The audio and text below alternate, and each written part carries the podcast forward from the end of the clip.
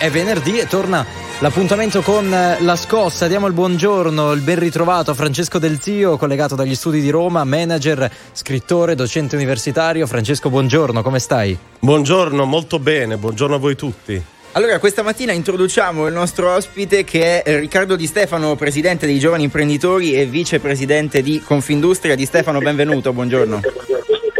Buongiorno a voi.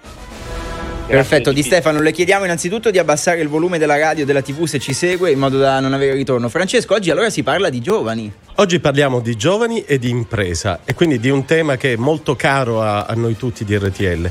Riccardo Di Stefano è da qualche mese presidente dei giovani imprenditori di Confindustria e nello scorso weekend ha affrontato il suo primo convegno importante, si chiamava Convegno di Capri per ragioni Covid, quest'anno si è fatto a Roma. Perché ci interessa tutto questo? Ci interessa perché da questa iniziativa sono emerse delle idee, delle proposte molto interessanti. Iniziamo dalla prima. Eh, prevedere da parte del governo una quota giovani all'interno della legge di bilancio e del eh, Recovery Fund, ovvero iniziamo a spendere questi soldi pensando alle nuove generazioni, pensando al futuro e non solo al mantenimento della spesa corrente. Eh, Riccardo Di Stefano, ci vuoi spiegare meglio questa proposta dei giovani imprenditori?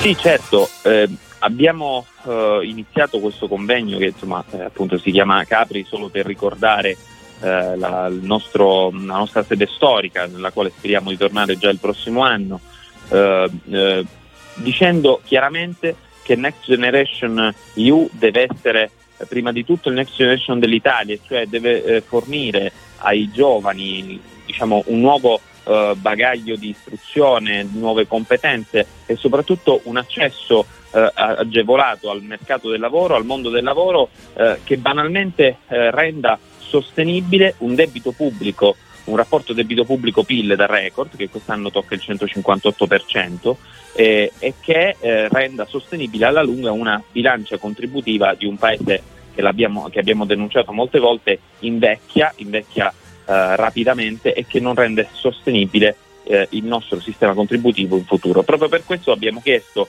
un po' provocatoriamente, perché eh, quota giovani eh, fa un po' l'eco alle tante quote che negli anni si sono susseguite, l'ultima delle quali ovviamente eh, quota 100, che eh, ricordo a me stesso qualcuno aveva anche ehm, provato a diciamo, incensare come una quota come diciamo, una misura a favore del, dell'occupazione giovanile esatto. e in realtà così non è stato. E allora quota giovani per noi è una riforma strutturale del sistema contributivo INPS, eh, diciamo a scaloni eh, perché prevede una gradualità di eh, decontribuzione su una base di 5 anni, quindi il primo biennio una decontribuzione totale al 100% per gli under 35 e poi un sistema di sgravi certo. eh, per gli ulteriori eh, tre anni.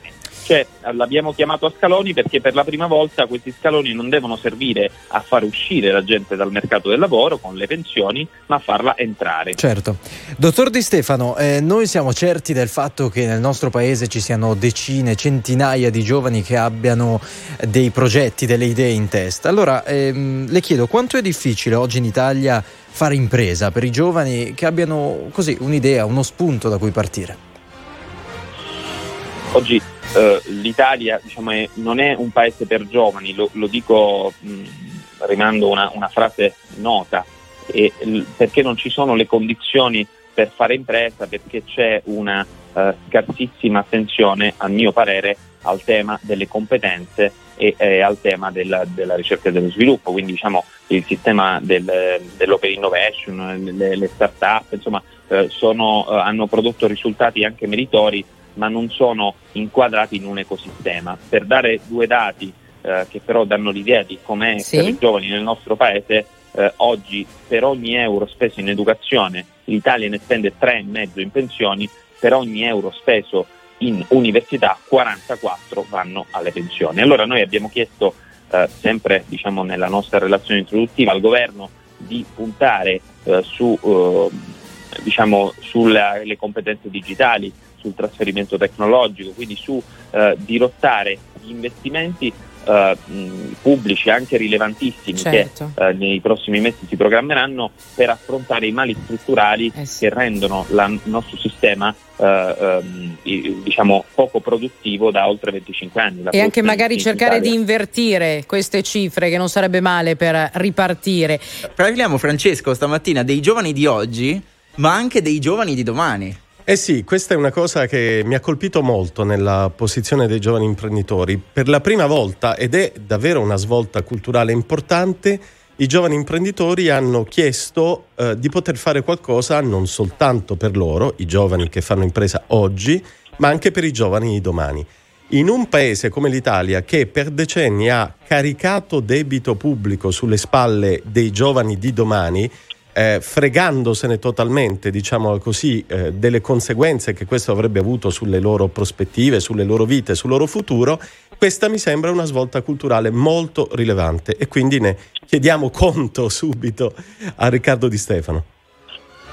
Sì, eh, abbiamo eh, parlato di inclusione sociale, di creare un paese inclusivo e abbiamo chiesto che sia un paese eh, inclusivo dal punto di vista sociale, territoriale e soprattutto generazionale, perché ehm, in questo momento storico occorre avere la consapevolezza che bisogna rimettere le basi ehm, sociali per invertire eh, un trend preoccupante dal nostro osservatorio per quanto riguarda ovviamente diciamo, i giovani che scelgono di fare impresa, quindi produrre ricchezza e nuova occupazione, ma più in generale eh, per eh, contrastare un un trend preoccupante che è fatto di eh, giovani eh, NIT che non studiano e che non lavorano dai livelli altissimi e dovremmo fare i conti col post pandemia, con il fatto che negli ultimi dieci anni chi fa impresa nel nostro paese tra 30 e 49 anni è diminuito di 400.000 unità, quindi abbiamo bisogno eh, di ehm, investire sul lavoro, su competenze, su formazione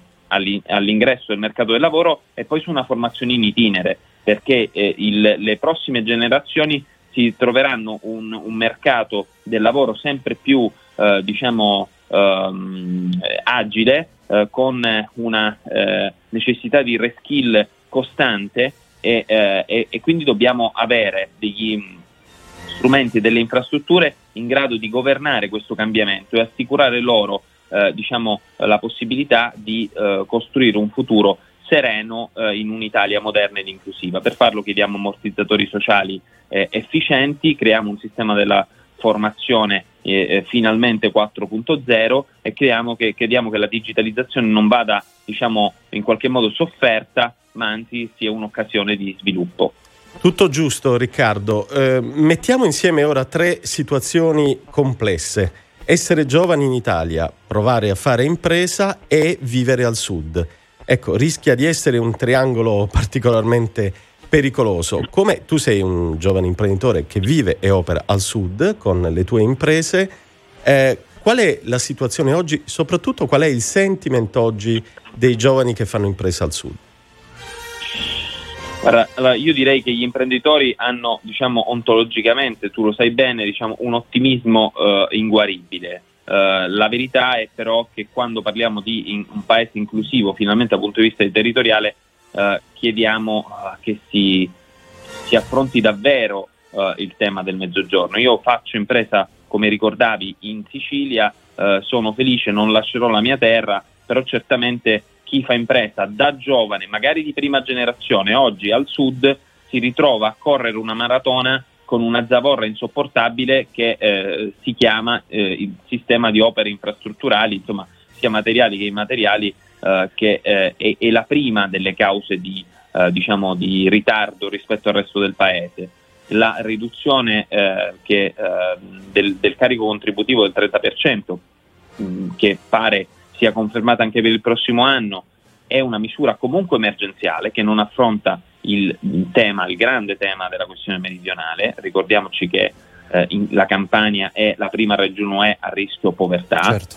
E, e, quindi eh, io ti dico, io continuerò a investire nella, nella mia terra, eh, i giovani imprenditori credono nelle immense potenzialità che ha un mezzogiorno e, e che sono ancora inespresse, però bisogna che eh, il Paese si renda conto eh, che è un asset finalmente da valorizzare e non un peso Assolutamente. e su questo tema torneremo, è il futuro del nostro paese che passa anche attraverso l'entusiasmo, lo definirei per sintetizzare, delle nuove generazioni, nuove generazioni che hanno delle idee, hanno dei progetti che vanno sicuramente valorizzati. Grazie a Riccardo Di Stefano, presidente dei giovani imprenditori e vicepresidente di Confindustria. Buona giornata e buon lavoro.